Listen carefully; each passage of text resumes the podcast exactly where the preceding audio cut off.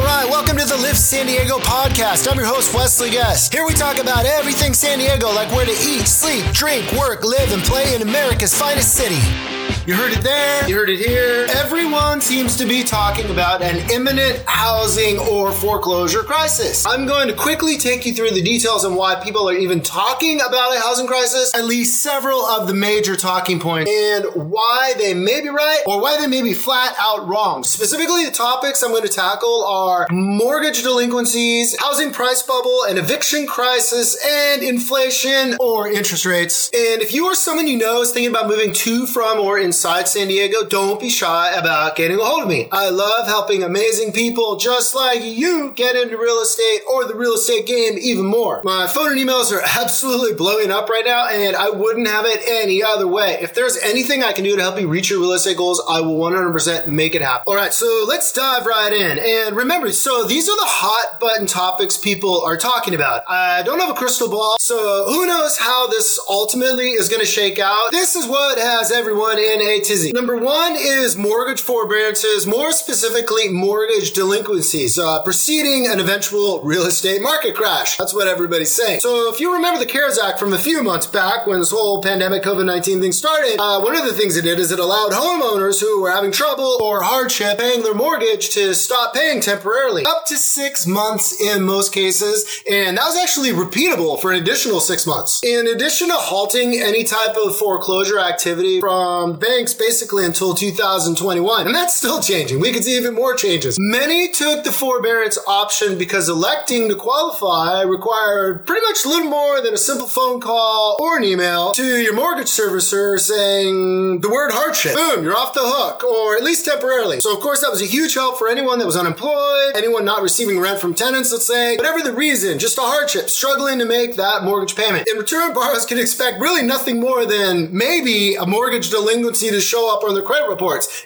And that's pretty much about it. By the way, we're talking about mortgage forbearance, not forgiveness. It's a huge difference. So this is where the big discrepancy shows up. Many borrowers elected to take the forbearance option, but not all of these borrowers who took it actually needed it. So you're telling me I can stop paying my mortgage for up to six months, maybe more, and hold on to that money interest and penalty free? Times were and are still very uncertain, as you know. It's hard to blame people for holding on to a little extra cash in their savings in these uncertain times. Biggest issue here is this is producing or produce an artificially inflated mortgage delinquency statistic. It's interesting now. The most recent survey and statistics exactly six months after the first wave of mortgage forbearance uh, forbearances happened or were allowed, April to September. The mortgage delinquency rate is dropping and dropping fast. The people who didn't really need it are starting to opt out, in addition to some of those borrowers who are able or to opt out in order to take advantage of another huge motivator right now. Now, low interest rates. Ridiculously low interest rates. So low, we may never see these again in our lifetime. You can't refi where you're in a forbearance. Ding, ding, ding. We are definitely seeing improvements in mortgage delinquencies at an increasing rate. Problem number two that has people feeling a little bit uneasy is the surging real estate prices for homes and residential real estate. And surging they are. In San Diego alone, my market, we're looking at a sixteen percent price increase in the last twelve months alone. Yes, sixteen percent. This gets people thinking, two thousand eight. Here we go again. You have to understand the economy is looking a whole lot different this time around in two thousand twenty than it did in two thousand eight. In two thousand eight, it actually started to crack in two thousand five. We had rising interest rates, think inflation, a declining real estate or declining real estate values, and a surge in unemployment. Right now, we have the lowest mortgage interest rates we have ever seen, no sign of inflation, rapidly increasing real estate prices, and high unemployment. There is equity, so people are not underwater. Equity, I mean a lot of equity, which gives people options. You have to understand, we learned a thing twelve years ago. The meat and potatoes behind this price surge is supported by buyers who actually qualify. No ninja loans anymore. Buyers are qualified and have some, if not a lot, of skin in the game this time around. The market is something completely different. But who knows? When it's all said and done, maybe it ends up being the sequel to The Big Short or The Big Short two. Okay, so number three is going to be evictions and tenants not paying rent to their landlords. So the problem here is seven layer,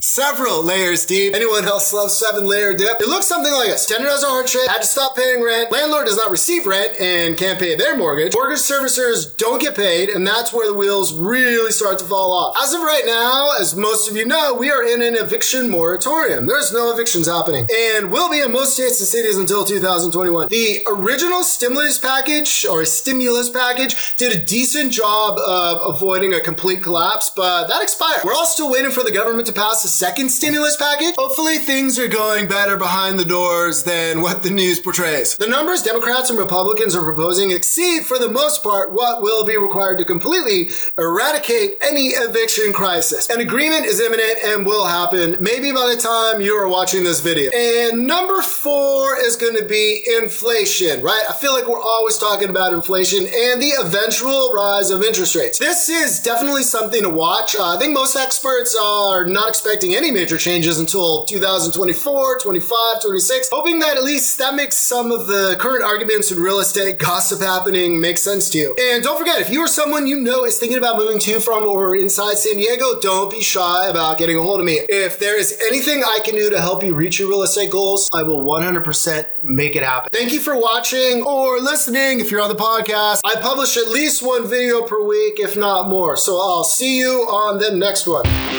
All right, that's all I've got for today. To learn more about San Diego, make sure to hit that subscribe button and please leave me a review. And make sure to check out and subscribe to my YouTube channel, Live San Diego, and follow me on Instagram, Facebook, Twitter, and Pinterest. If you were even thinking about moving to anywhere in the San Diego area, make sure to give me a call, shoot me a text, send me an email, because if there is anything I can do to help you with your real estate needs, I will one hundred percent make it happen.